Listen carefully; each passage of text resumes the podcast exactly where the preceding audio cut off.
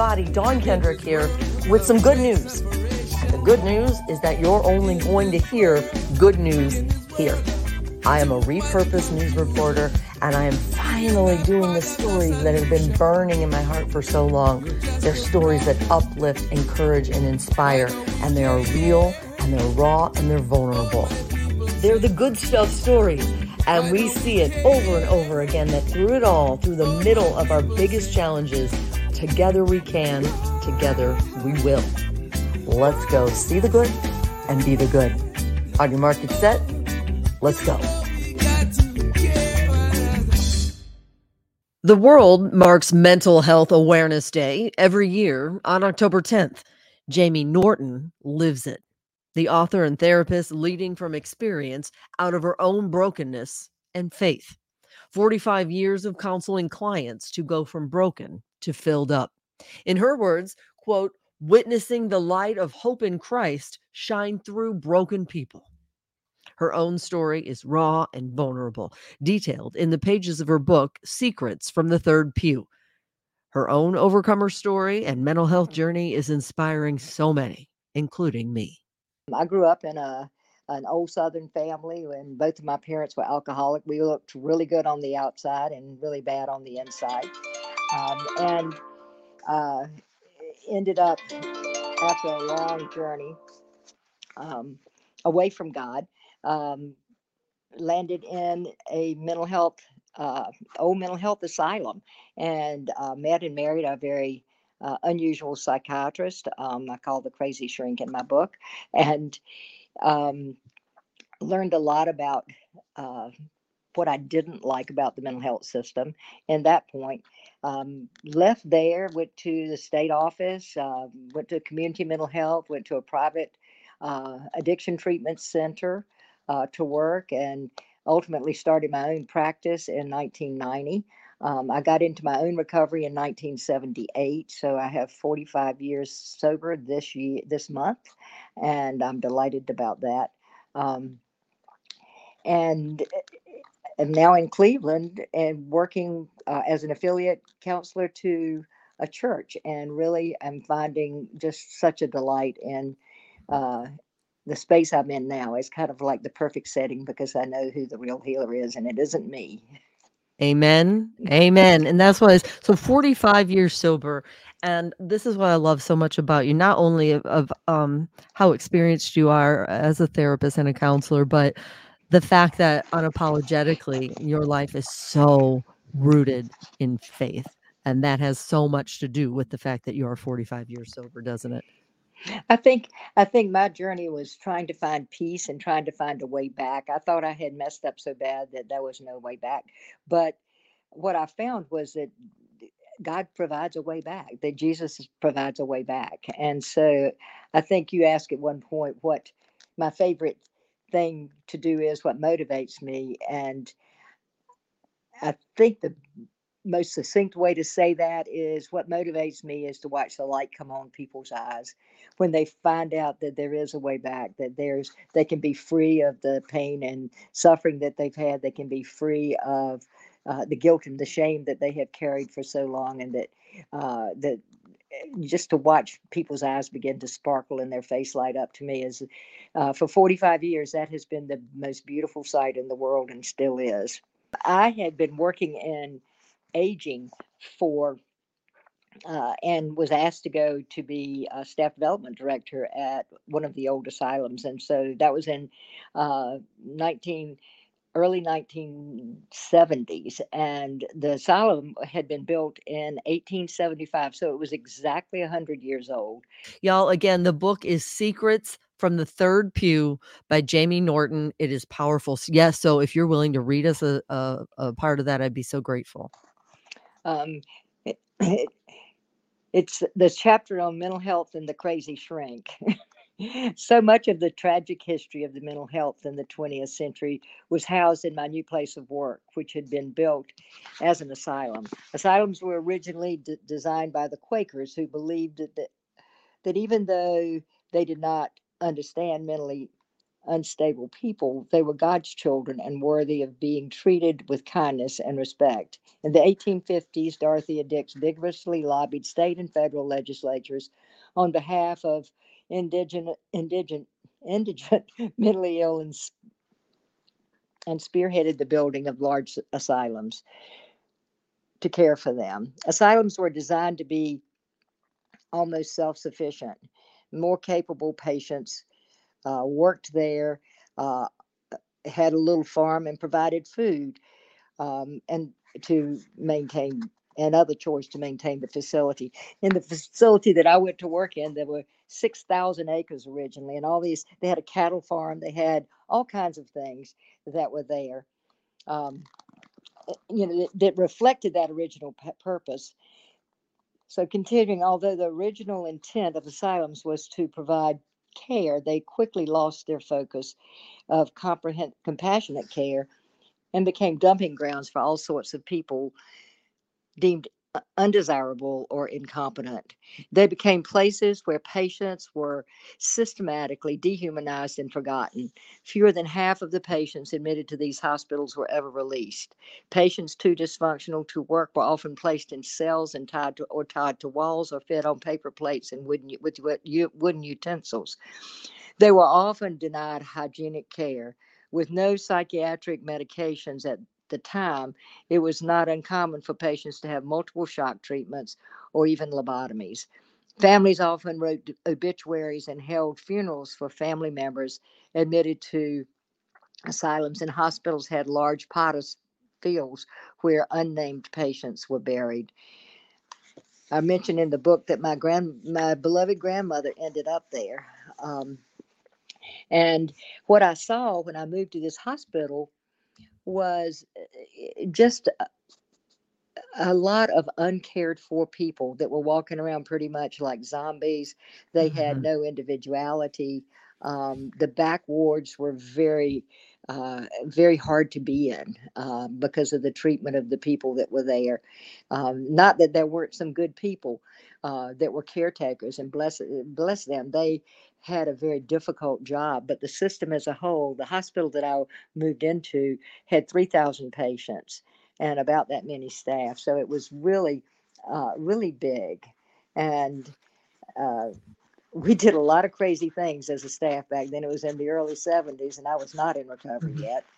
And I met and married a man who was a a psychiatrist and he was a well-liked psychiatrist but he was he was quite hippie and smoked a, smoked a lot of marijuana drank a lot of alcohol and uh, did some acid but it was so strange that this to live on the campus of this hospital you had to be either a phd md or department head and we literally were making marijuana brownies for staff picnics and it was almost like we had to jiggle our keys to show who was uh, a staff person. So it was it was very disillusioning in terms of of uh, any kind of treatment or health or anything that was designed to really restore people, to really honor people as God's kids, to uh, to help people get a life back. Let's just take a minute now and talk about today. What give us some some examples of what mental health looks like. Depression? Um, depression post-trauma situations a lot of anxiety today a lot mm-hmm. of depression. I think i'm raising my hand over here jamie. I'm raising my hand on the anxiety front. Yep. And i think that what we see right now in the mental health system is a real dependence on removing the symptoms rather than treating the disease. We try and there to, it is. I want to highlight that. Yes, I hear exactly what you're saying. So if you're listening and you're taking notes, treating the symptoms rather than highlighting the disease you said, right? Right. We as long as we look good, we think we are good. As long as we can maintain that facade and cooperate with whatever the system demands of us, then we seem we're seen as okay. And so we put on these false faces and try to mm-hmm. look good when we're really hurting inside. And then if we can't do it anymore, we resort to uh, often to drinking or to uh, drugs or to prescription medication. We give more uh, medication out than any other uh, civilized nation in the in the world, and it's. I tell people sometimes if you are sitting on the eye of a hot stove, it is not a good idea to numb your butt Mm. because all you're going to do is get a fried Mm. butt, and you're going to hurt a lot worse. And what we Mm. do is we try to avoid showing that we hurt. We we try to hide our pain and our shame, and and as a result, um, uh, we get sicker. And i- I, think that that our reliance on mood management and psychoactive medication is is absolutely wrong. Um, we give way too much medication, and all of them have side effects. So I'm not anti-medication. I do believe that there are. I do believe that there are mental illnesses. I believe our brains are really strange. I think sometimes people need um, enough enough help to get out of the basement onto the ground floor uh, to do the Mhm. work necessary. Mhm. But um, we are Americans and we look for quick fixes and magical cures, and the pharmaceutical world has helped that. And so I, I think that that we're not really delving into what are your what what's going on in your world what are your false beliefs what did what is the language of survival that you've learned along the way uh, because the language of survival is about control what you look like fight or run. Control your world fight or run or or just go go go cold. And and god gives us the language of love and vulnerability and acceptance and forgiveness and mercy.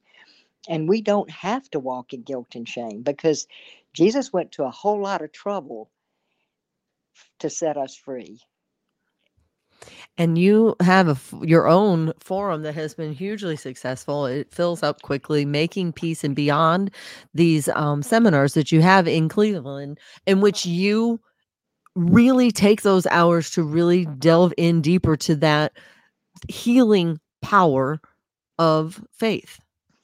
right and and and to really look at how did you get here you were born into a story and you became a part of that story. And until you really look at that story especially if it was not a story you want to repeat or want to leave as a legacy you have to learn a different language of living. You have to learn a different way of being. And making peace and beyond has been sort of a, a, a, a i've done it all over the all over the country. And it's it's a uh, it, it's it started as a weekend program with a 10 week follow up group because often we go to a two day dip and then we get nothing beyond that. But this has a, a study follow up to it. And uh, so i've done it for almost 35 40 years in different places started in north carolina and went to virginia and south carolina and vermont and michigan and here in kentucky and other places. And um, then about two years ago, this is really exciting to me. About two years ago, um, some people said, you know, you're really getting old and this doesn't need to go away with you. And so we want to video the weekend. And so we ended up, God is amazing. The people he brought, it made me um, realize what a small part of making peace and beyond I have been uh, because for all these years he's brought people to put it together to get the people to do the follow-up groups to do the meals to provide a space. So i mean i just keep showing up and they do most of the work because they lead the follow-up groups. But they decided to video the weekend and so we put together a mock weekend and and and uh, that, that went with the workbook and so now in several different places the workbook uh, uh, people are doing a video class with the workbook um, and it's working really well. I didn't know that it would because there's a lot of experiential stuff in the weekend but so i'm just delighted and we just started our first group for high school students um, and it's going fantastic. So Yeah, because look at we just coming from broadcast news, we did all these stories, uh, an in-depth piece I did on teen suicides. And what is it? What is it? So reaching out to them in this way, that's it. That's seeing the good in others and being the good for them. So and to I realize that you're not the only one who's hurting you know mm, everybody has a story i think because we we are so good at at covering up and we started that in the mm, garden i mean that's the first thing adam and eve mm, did i've never met a person who does not want to be loved but I have met many people, most people who are terrified to be known. And it's interesting Mm. because the first thing we did in the garden, the first feeling we had was shame shame of being a creature, shame of being a limited, vulnerable, helpless creature.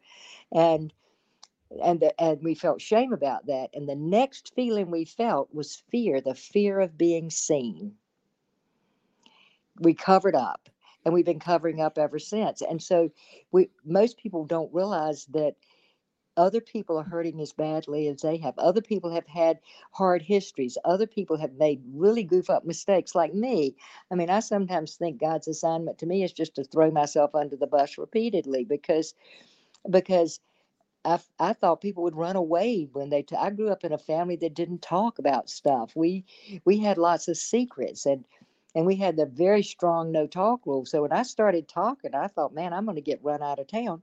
I'd already been run out of town once, but but not not I, yeah, I love that chapter. Again, you guys, the book is Secrets from the Third Pew. It's such a great story. But yeah, so you you have not. He's been working through you. You were wrong, huh? but I was wrong. I I would be Mhm. sitting with all these churchy looking people that I thought I Mhm. was not good enough to be with, and that were going to run out of the room when they heard my story. And and I've been surprised for forty years that instead of running out of the room, they started sharing their story. And what they learned in those times is I'm not the only one.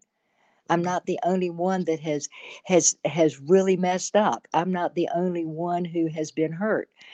And we can bond with each other. And the, it's interesting to me that in I, I see Jesus working so much because God cannot heal our lies. He cannot heal our secrets, and he he can only live in the truth. But once we get I into took the notes in my truth, book about that. He can't heal a lie. He can't work. Yes, we have to be able to be truthful with ourselves. Right. Yes. and with some other folks, you know, I love recovery groups because I do think that recovery people, on a, a- in essence, have uh, they come into the room because they're broken, A- a- Mm, and and mm. and i i- there's a there's a real uh, way of cleaning house, uh, of really looking at, yeah, I am this horrible person that did all these rot- rotten things, and I've had all these rotten things done to me, but I can confess those things to God and to another person. We have to tell somebody because we have to look into the eyes of acceptance. It's like you give them your worst stuff and they give you their phone number. You know, Mm, I mean, mm. It, it's so different from the way I thought it would be. And and and and once we can reconnect with people by sharing our stories, then those Yes. bonds are really real and we can reparent ourselves we can learn a different language of life not overnight i mean we don't tell somebody to go to germany next week and know perfect german you know it takes a long time to move away from the language of survival which you learned in order to stay alive because of the word Mhm. survival to a language of love that is vulnerable Yes, you're speaking our language. And I, I, I wonder if I could, I, I've lost track of how many times you've said about our stories, our stories, our stories matter. That's what this podcast, that's what this good stuff family is founded on. Our stories matter. Everyone has a story. I'm a storyteller, and yet I cannot script my own journey. I can't, we can't script it. But what I found in my life is I so want to tell my story for his glory and pull along all these other stories. And, you know, it's most of uh, the people who follow are rooted in faith, others not so much. The point is come, everybody come with your story because I believe together we can, together we will. To go back to the beginning of this podcast, I believe it's true. I see how God works.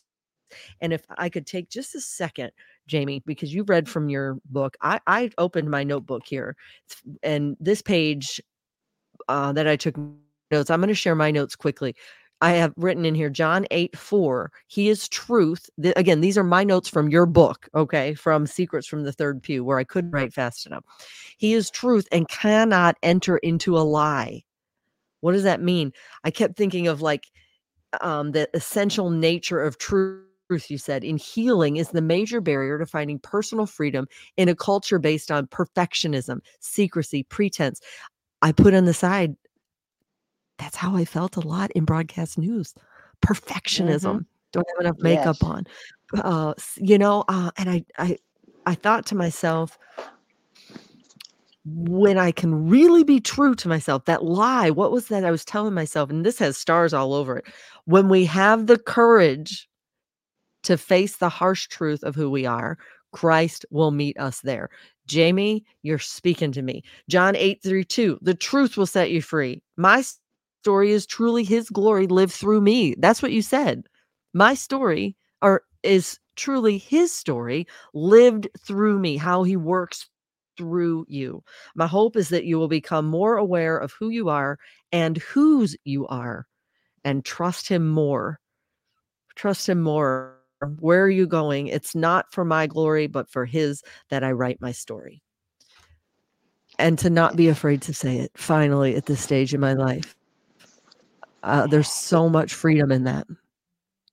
There is. I, I think. I think that is our testimony and i think one of the one of the unfortunate things we do a lot of times in the church is we cut off our testimony i mean mm-hmm. sometimes people will say to me i'm saved and i'm like from what mm. i mean tell me why you needed a savior tell mm-hmm. me why you need a savior today mm-hmm. because because if we don't say where we've been eh, we cannot say who christ is and we cannot really give a testimony or a witness. Our witness is our story. Mm. And it it's powerful. It's powerful. And I heard I could hear Forrest Gump in my back of my head saying, Where they go? Where they been? Where they go? Where they been? Right.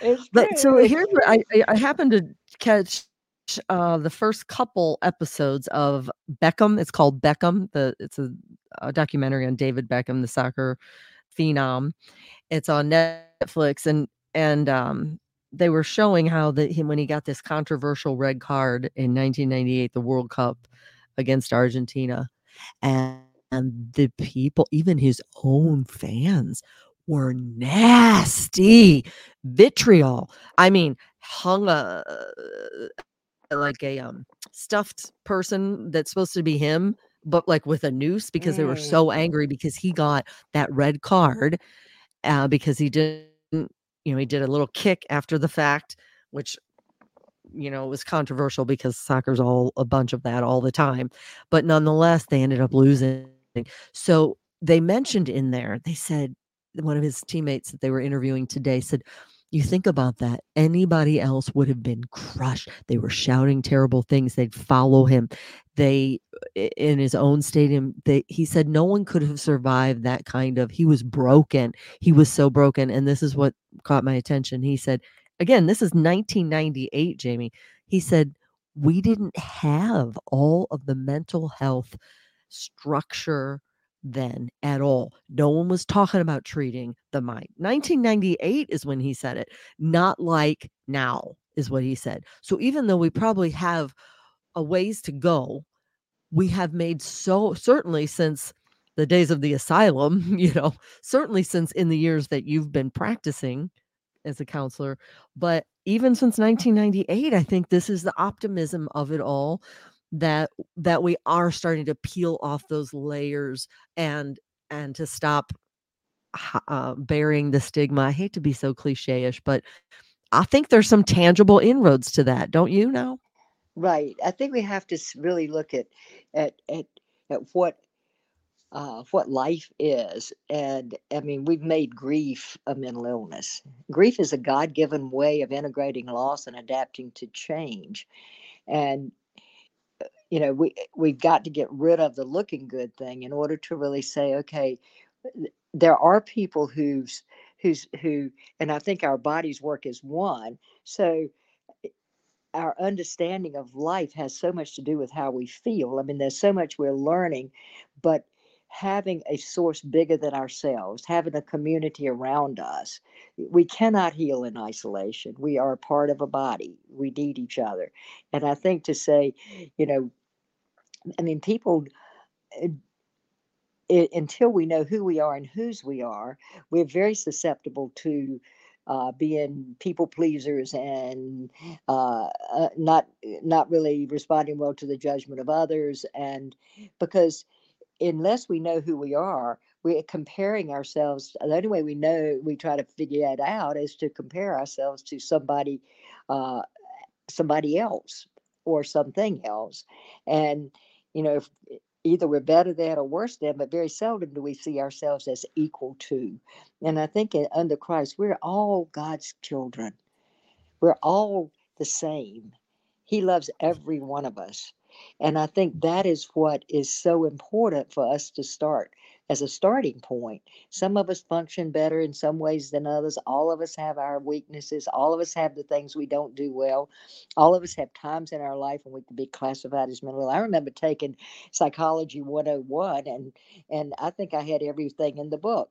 you know, and because we have elements of so many things, but I think I think to really know that there are, are non pharmaceutical ways of healing as well, and to really look at what is it that's this this holding us down is so important. But the the the the idea of of treating others and talking about things i think his i think the stigma is certainly gone. We have i started counseling in my church in the church i'm in right now 21 plus years ago. And now we have i was by myself for 10 years and now we have seven counselors.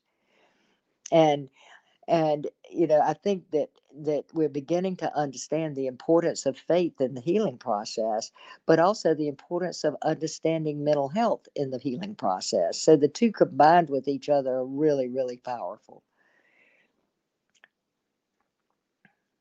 mm-hmm.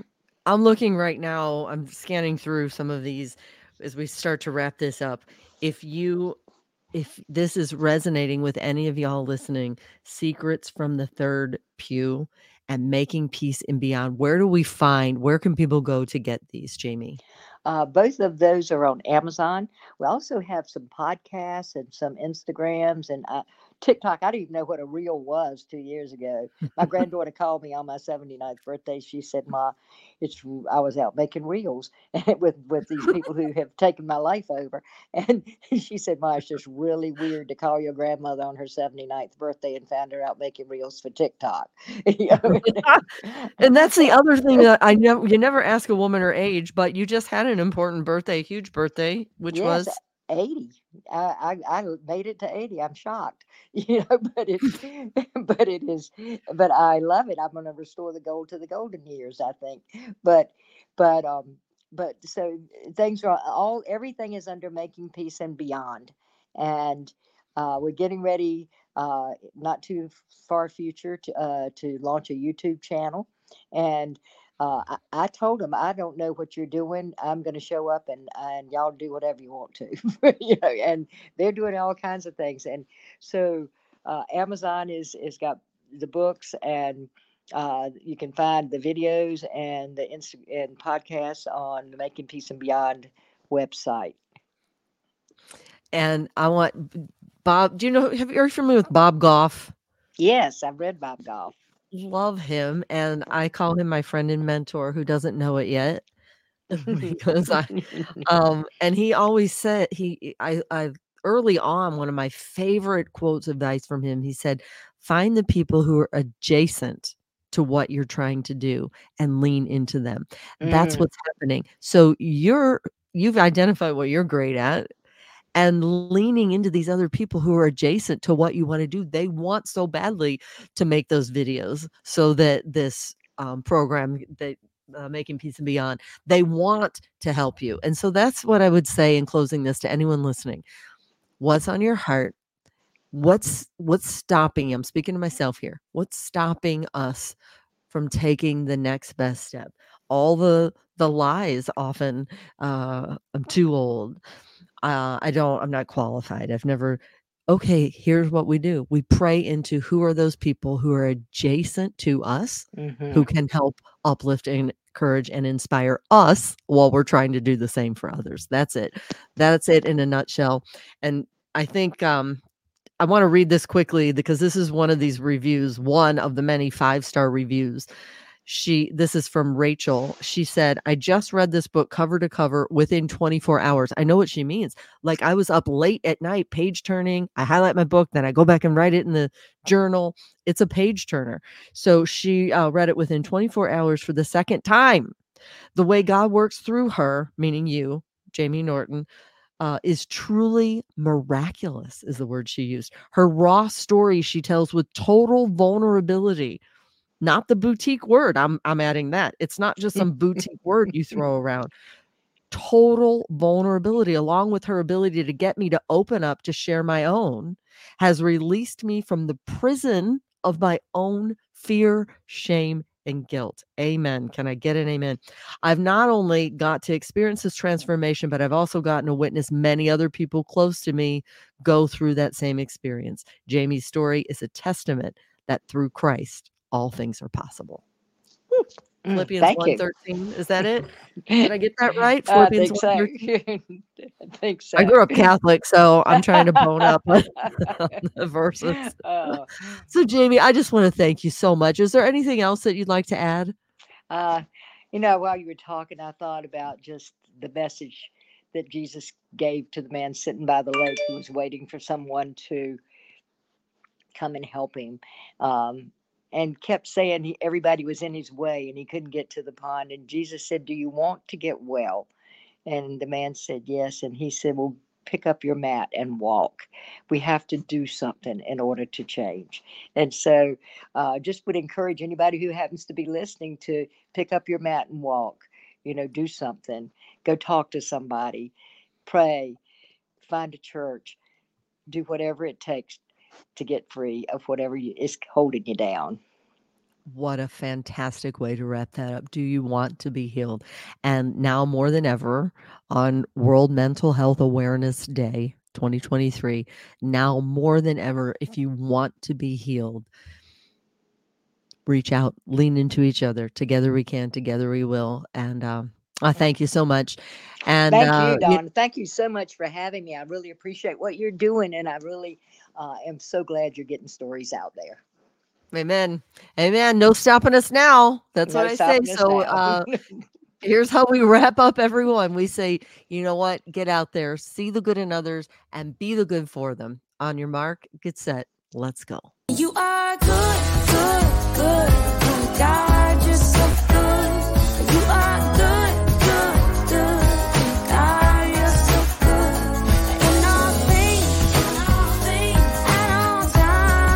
This has been a grassroots good stuff family production. If you found inspiration here, subscribe and share if you would please. And we have big love and gratitude for our social media director. She is Danielle Folk, and she is consistently going above and beyond. Follow her at Farmhouse Storyteller. Hunter Hogan is our editor extraordinaire who connects all the best parts together. TheGoodStuffFamily.com is where you'll find our sponsors and advertisers who we are so grateful for for making so much of what we do possible. And find links on how you or your business could make a good stuff story of the future possible. See the good, be the good. That's what we do. How about you? On your mark, get set, let's go.